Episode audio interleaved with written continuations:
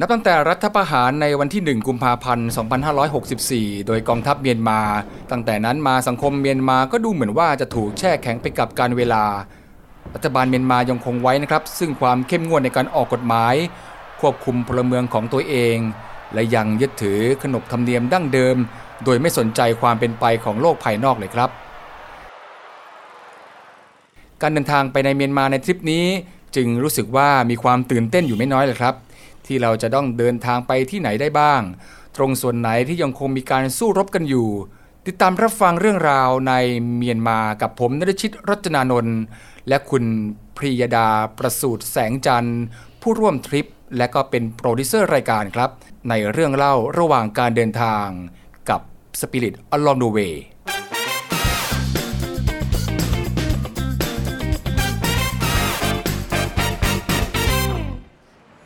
เริ่มต้นการเดินทางด้วยความกังวลถึงความเข้มงวดในการใช้กฎหมายอย่างเฉียบขาดของรัฐบาลเมียนมาครับ ซึ่งก็ทำให้พลเมืองในประเทศจำนวนไม่น้อยรู้สึกอึดอัดในการใช้ชีวิตครับ ไม่มีทางเลือกในการใช้ชีวิตตัวเองที่ต้องการมากนัก การปราบปรามฝูงชนที่รุนแรงหลายครั้งหลายหนที่เราได้เห็นในข่าว ก็ทำได้แค่ยึดพื้นที่คืน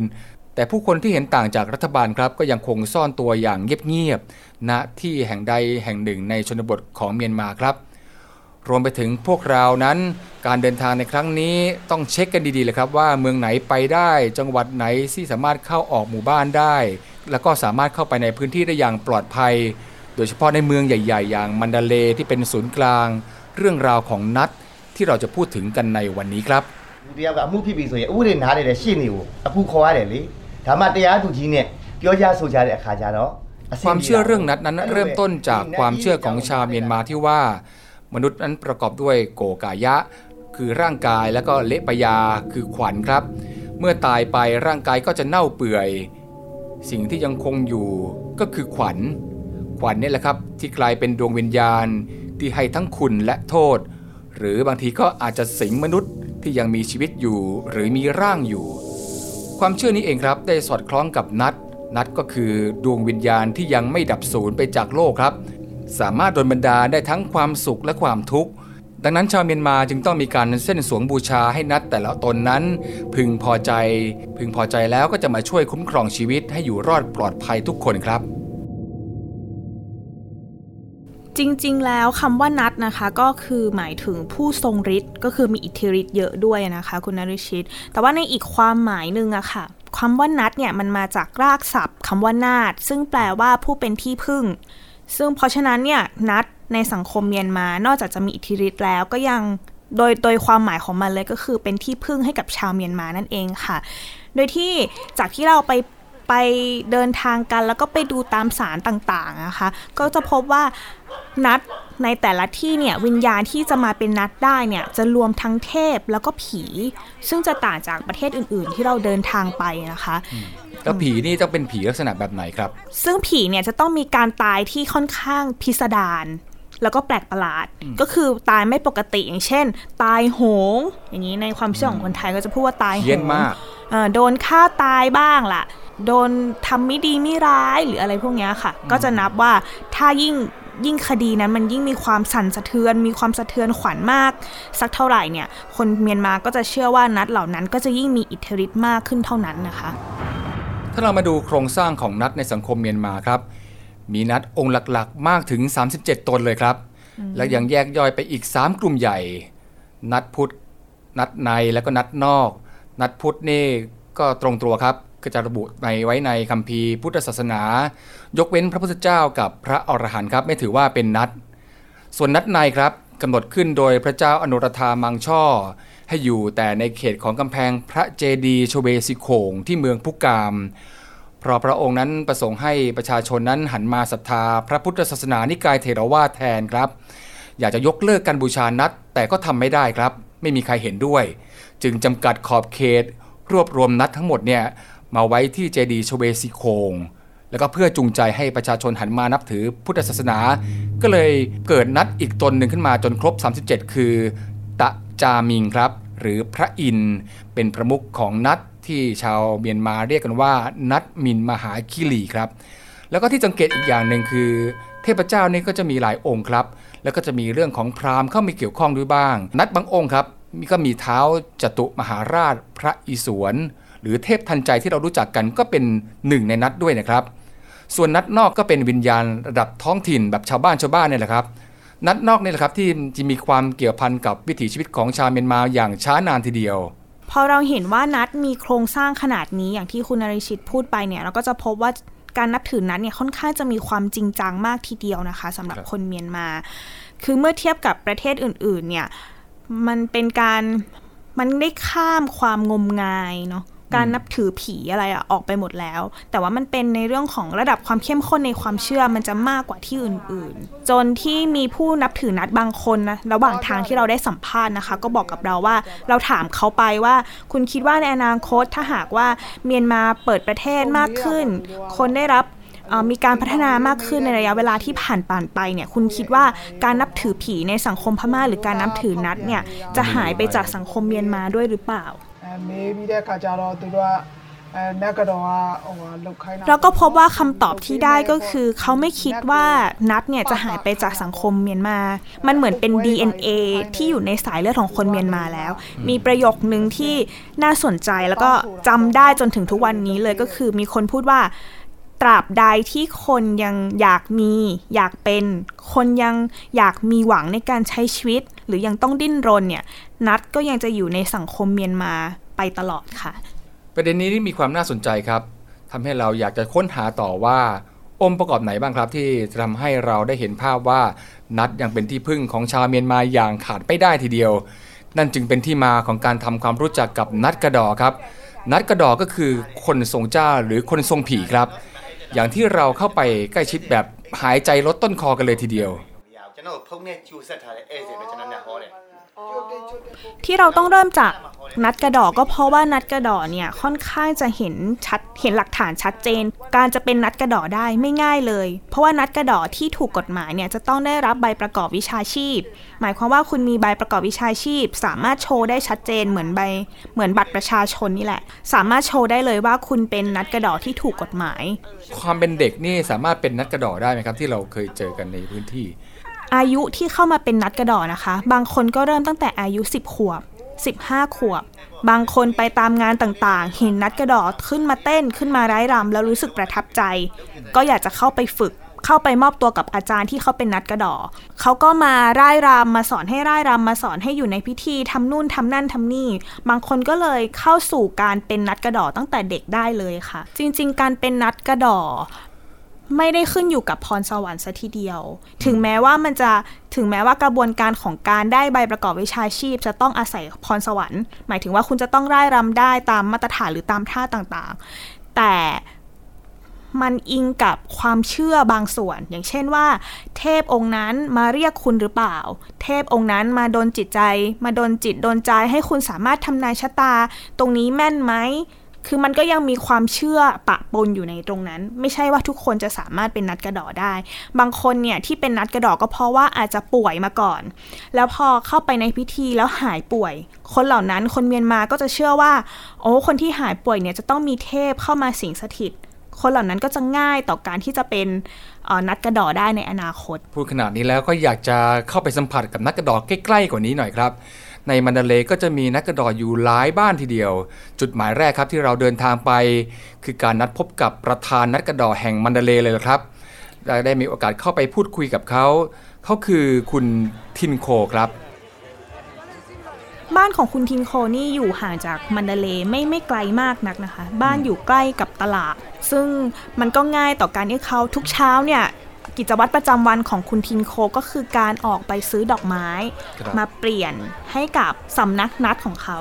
สำนักของเขาก็ดูเหมือนธรรมดามากเหมือนเป็นคนเหมือนเป็นบ้านทั่วๆไปของคนธรรมดาใช่ไหมครับ ถ้าเราเข้าไปในบ้านแล้วเราไม่รู้จักว่านี่คือบ้านใครอะเราจะไม่รู้เลยว่านี่คือสำนัก คนทรงหรือสำนักนัดนะคะ แต่พอเข้าไปเนี่ยมันจะมีห้องหนึ่งที่ถูกตกแต่งด้วยรูปปั้นของเทพเจ้าต่างๆ ซึ่งของคุณทินโค คุณทินโคเนี่ยเป็นถึงประธานของนัดกระดอแห่งมันทะเล ก็เลยมีรูปปั้นจำนวนมาก คือนัดมีอยู่ 37 ตนอย่างที่คุณนริชิตบอกไป คุณทินโคมีครบ 37 ตนเลยอืมแล้วบอกได้หมดเลยครับว่าเป็นอะไรยังไง ใช่ ซึ่งการที่คุณทินโคมีนัดครบ 37 ตน นอกจากบอกได้ว่าคุณทินโคเนี่ยของจริงละมีชื่อเสียงศักดิ์สิทธิ์จริงละ ก็ยังบอกได้ถึงฐานะของคุณทินโคด้วย เพราะว่ารูปปั้นรูปหนึ่งเนี่ย ไม่ได้ถูกเลยนะคะและที่เห็นได้ชัดคือก็จะมีลูกศิษย์เวียนมาหาอยู่บ่อยๆครั้ง มีคนศรัทธาแวะเวียนมาตลอดเวลาเลย ภาพแรกที่เราเห็นผู้ชายคนนี้ครับ เป็นผู้ชายผมยาวดูธรรมดาธรรมดาคนหนึ่งแต่มีอัธยาศัยที่ดีครับ พูดจาสุภาพน่าฟังอุติงโกโกนะนาเมระอุติงโกโกลูกขอเลยอัตกาหรือเซเนี่ยคนนั้นเนี่ยหลังจากพูดคุยกันไปสักพักหนึ่ง เราก็ทราบว่าคุณทินโคเนี่ยครับเป็นเพศที่ 3 ต้องบอกก่อนว่าตอนแรกที่เราไม่รู้ว่าเป็นเพศที่ 3 เพราะว่าคุณทินโคแต่งกายเป็นผู้ชายปกติเลย จนเราได้ได้พูดคุยเนาะท่าทางการพูดจาถึงจะออกมา ซึ่งถามว่าเราตกใจไหม ตอนนั้นที่เราไปเราไม่ได้ตกใจกับสิ่งที่เกิดขึ้น เพราะว่าก็เป็นข้อมูลที่เรารู้มาตั้งแต่ต้นแล้ว แต่นั่นก็เป็นอีกประเด็นหนึ่งที่จุดให้เราสงสัยขึ้นมาอีกว่า เอ๊ะทำไมนะ เพศที่3เนี่ยจึงนิยมเป็นนัดกระดอมากเหลือเกินในประเทศเมียนมา หลังจากที่เราสัมภาษณ์ชาวบ้านก็พบว่า พวกเขานิยมไปนะกระดอกับเพศที่ 3 มากกว่าครับ ได้รับความนิยมมากกว่าโดยเหตุผลที่แตกต่างกันไปครับ นัดกระดอที่เป็นผู้ชายหรือผู้หญิงนั้น ส่วนใหญ่ก็จะมีภาระหน้าที่มากครับ จะต้องแต่งงานไปมีครอบครัวเป็นสามีภรรยาดูแลลูกทำมาหากิน แต่ว่าถ้าเกิดมาทำอาชีพนักกระดอแล้วก็ต้องทุ่มเทเวลาให้กับคนอื่นครับ เวลาทั้งหมดเนี่ยถูกหมดไปกับพิธีกรรมที่เกี่ยวกับนัดครับ ต้องเดินทางไปในที่ต่างๆ ที่มีผู้ว่าจ้างไป แล้วก็การทำพิธีก็ต้องใช้เวลามากเลยทีเดียว คนที่มีสถานะทางเพศอยู่ตรงกลาง ก็จึงเป็นทางออกที่ดีที่สุดครับ เพราะว่าเพศที่3เนี่ยสามารถเข้าถึงได้ทั้งชายและหญิง เทพต่างๆ ที่เป็นชายและหญิงเนี่ยก็สามารถจะเข้าร่างได้ และสามารถสื่อสารให้เป็นลักษณะของชายหรือหญิงก็ได้เหมือนกัน ในความเชื่อของพวกเขาส่วนใหญ่นั้นก็เชื่อว่าสถานะทางเพศแบบนี้จะทำหน้าที่ติดต่อสื่อสารกับดวงวิญญาณได้ดีกว่าอีกด้วยครับ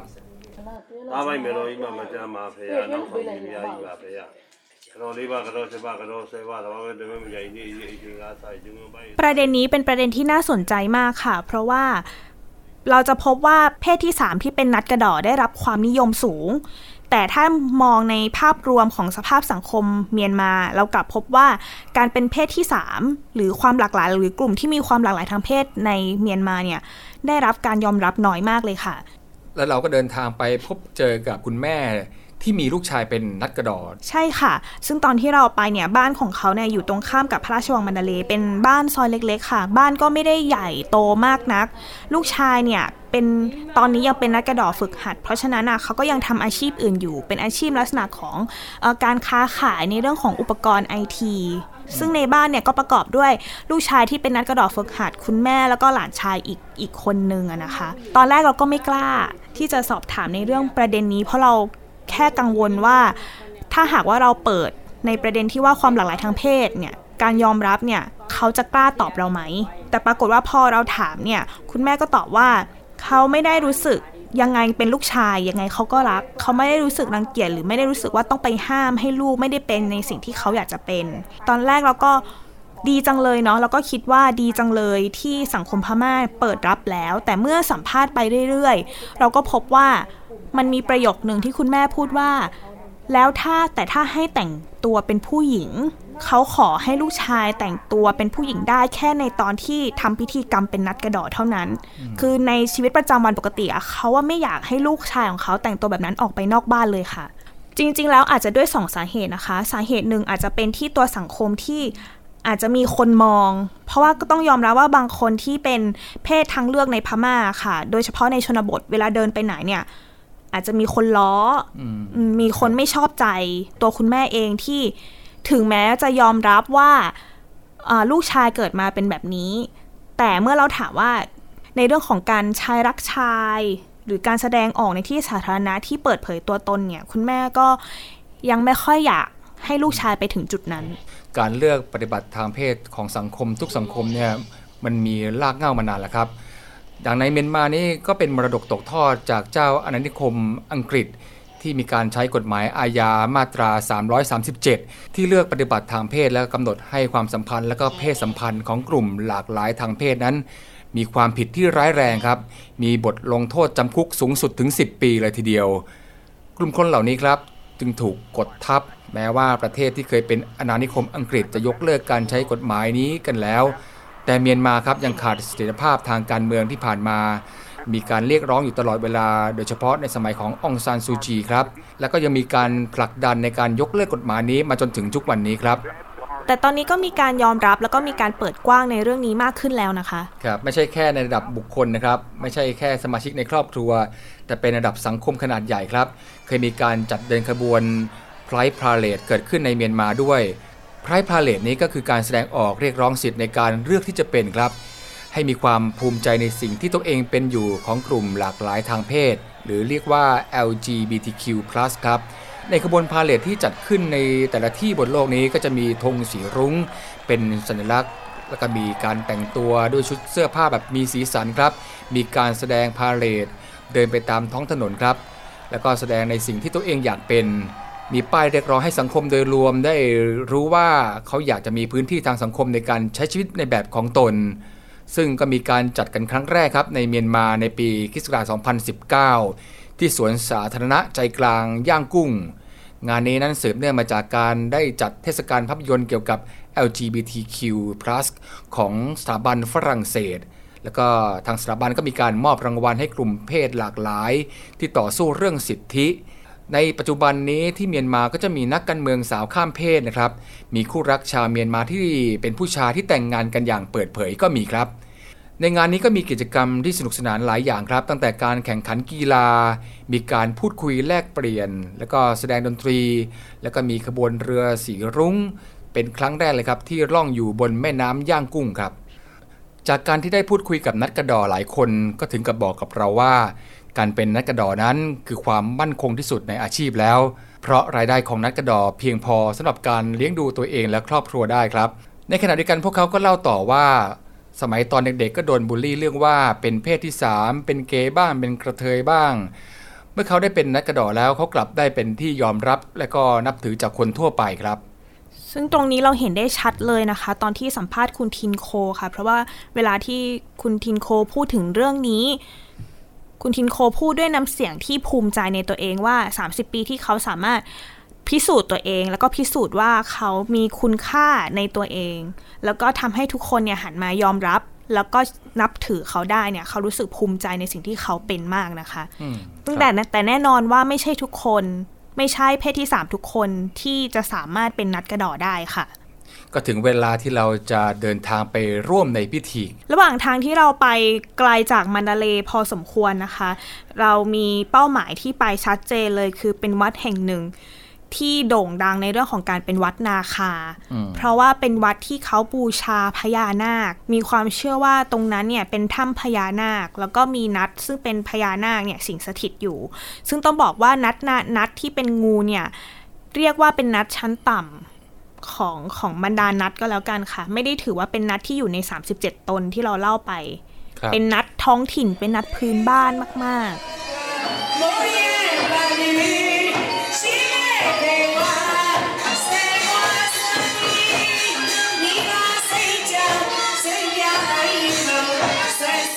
และในพิธีครับเราเห็นองค์ประกอบที่สำคัญในความศรัทธาของนัดนี่จะประกอบด้วยผีนัดที่เป็นฐานะทั้งทางเทพ แล้วก็ ของผีครับ นักกระดอครับเป็นผู้ที่สื่อสารทำพิธี เชื่อมระหว่างโลกมนุษย์ และโลกแห่งวิญญาณ ทั้งเทพทั้งผีครับ สุดท้ายก็คือประชาชนชาวบ้านที่เข้ามาร่วมทำพิธี พิธีกรรมที่นัดกระดอทำกันหลักๆ ก็มีทั้งส่วนในการทำนายทายทักถึงอนาคต แล้วก็พูดคุยเรื่องปัญหาความคับข้องใจ แล้วก็มีไล่รำซึ่งจุดนี้น่าสนใจมากทีเดียวครับ ถ้าไปถึงที่แล้วก็สงสัยว่าจุดไหนที่เขามีพิธีกรรมของนัดนะคะ ง่าย ๆ เลยคือฟังว่าตรงไหนที่ดนตรีดัง เพราะว่าตรงนั้นแหละคือจะมีการร่ายรำโดยเฉพาะการร่ายรำที่เราเรียกว่ารำแก้บนคือก็จะมีประชาชนเนี่ยไปทำบุญไปบนขอสิ่งต่างๆ เวลามีปัญหาขอให้คลี่คลายไปในทางที่ดี แล้วก็ถ้าได้สำเร็จอย่างที่ตั้งใจไว้แล้วเนี่ยเขาก็จะมีการมาว่าจ้างให้นัด รำแก้บน แล้วก็มีประชาชนคนที่ไปนี่แหละ เข้าไปร่วมร่ายรำด้วยค่ะ ซึ่งลักษณะของการร่ายรำเนี่ยก็พิเศษมากเลยทีเดียว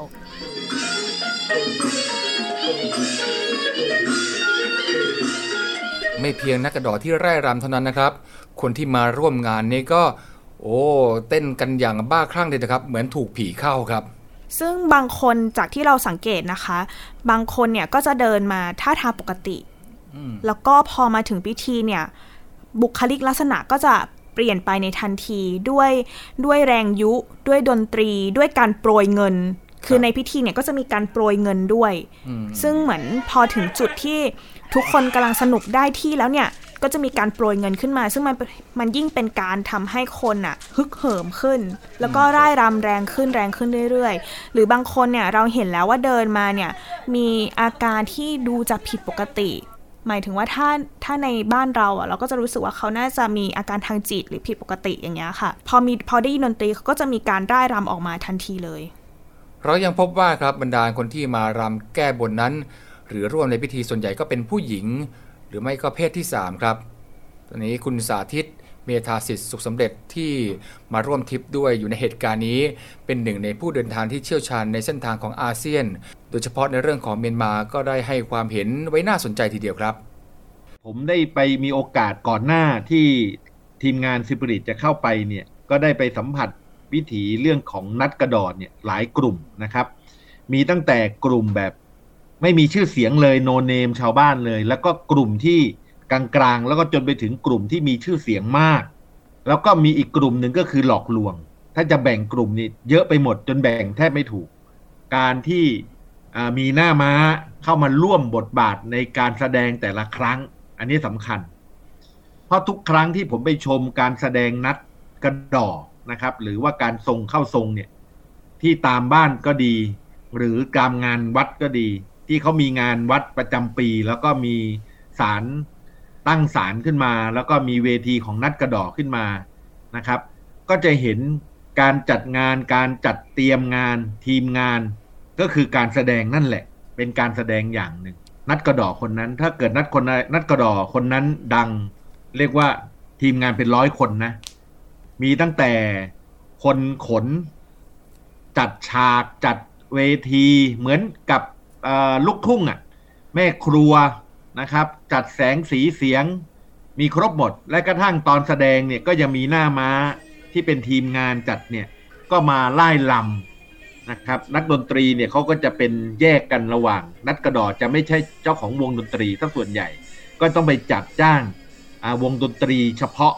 งานสำหรับงานนัดโดยเฉพาะ เพราะว่ากลุ่มเนี่ยจะมีความเชี่ยวชาญ แล้วก็ต้องถ้าเป็นไปได้เนี่ยก็คือจะต้องรู้จังหวะในการเข้าออกของนัด ที่องค์ลงนะครับ ตรงเนี้ยก็ขึ้นอยู่กับเงินของเจ้าภาพ ถ้าเงินเยอะก็ได้นักดนตรีได้ครบเครื่ององค์ประกอบครบ คือการเข้าจิตของนัดกระดอมีสองวิธีในการเข้าองค์ลงหนึ่งก็คือในขณะที่อัญเชิญลงมาเพื่อไล่ลำตามบทเพลงที่นักดนตรีได้บรรเลงแล้วก็นัดกระดอ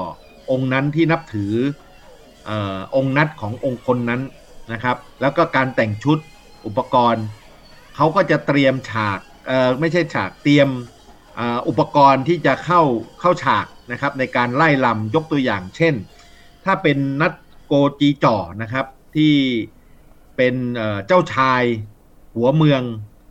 เมืองหนึ่งนะครับพระคกกู่อยู่ทางทิศตะวันออกเฉียงเหนือของพุกามในสมัยยุคพุกามนั้น จ้าชายองค์เนี้ยก็นิยมขี่ม้าดื่มเหล้าแล้วก็ตีไก่นะครับเพราะฉะนั้นเครื่องประกอบในการไล่ลำเนี่ยก็จะต้องมีไก่แล้วก็มีเหล้าหรือถ้าเป็นนัดสองพี่น้องโพยีหน่องก็จะเป็นมีดนะครับเป็นเป็นเป็นพระขันคนละหนึ่งเล่มนะครับ คนละหนึ่งหนึ่งเล่ม ยกตัวอย่างเช่น แล้วก็จะต้องเวลาไล่ลำจะต้องมีทั้งสองคน ได้เห็นการแสดงนัดแต่ละที่เนี่ย ผมจะเห็นผู้หญิงเนี่ย เข้ามาร่วมในเวที การเต้นลำนัดมากกว่าผู้ชายเจ็ดต่อสามผู้ชายสามผู้หญิงเจ็ดเราจะเห็นได้ว่าการที่ผู้หญิงได้ออกมาไล่ลำในบทเพลงนัด ที่วงดนตรีเขาเล่นเล่าร้อนจังหวะในการจังหวะดนตรีเนี่ย ผู้หญิงกกล้าแสดงออกมากกว่าผู้ชาย ผู้ชายเวลาลำเนี่ย หรือเต้นตามจังหวะเพลงเนี่ย ก็จะไม่ไม่แกว่งร่างกายมากมายเหมือนผู้หญิง เหมือนกับว่าสตรีเพศได้มาทำการปลดปล่อยได้ระบาย ได้ออกมากรีดดัง ๆนะครับเขามีความเครียดเขามีความอึดอัด มีความเก็บกด ในชุมชนที่เขาอยู่ ในครอบครัวที่เขาอยู่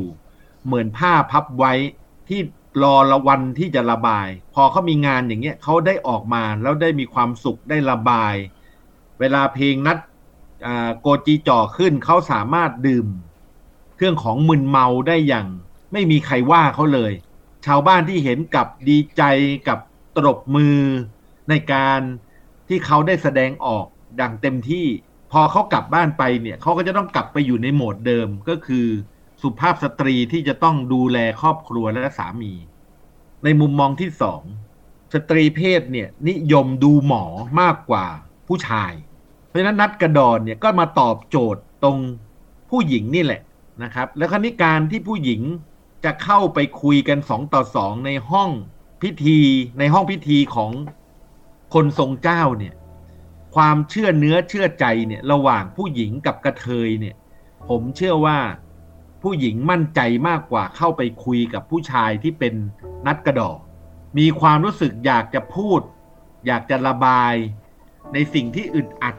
ได้ง่ายกว่าผู้หญิงที่คุยกับผู้ชายที่เป็นแมนอกสามศอกตัวนัดกระดอเองเนี่ย เวลาเขาพูด เขาจะนำพาในเรื่องของพุทธศาสนาสอดแทรกเข้าไป ในเรื่องของการทำบุญ ในเรื่องของการบริจาค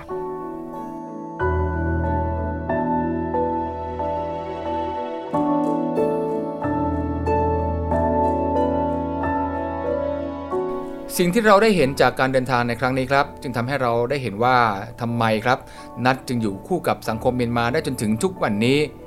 บางทีอาจไม่ใช่แค่เรื่องของอิทธิฤทธิ์หรือความศักดิ์สิทธิ์ ความงมงายที่เกิดขึ้น แต่มันก็ถูกพัฒนาจนกลายเป็นที่พึ่งของคนกลุ่มหนึ่งในสังคม ที่ยังคงไม่ได้รับการยอมรับ และก็หาทางออกให้ตัวเองไม่เจอครับขอปิดท้ายด้วยคำพูดของคุณทินโค ที่บอกกับเราว่า ไม่ว่าคุณจะอยู่ในสถานะใด เราทุกคนก็ต่างมีคุณค่าในตัวเอง และทั้งหมดนี้คือเรื่องราวจากเสียงที่เราได้ยินในระหว่างการเดินทางกับ Spirit Along the Way ทางไทย PBS Podcast ครับสำหรับวันนี้สวัสดีครับ สวัสดีค่ะ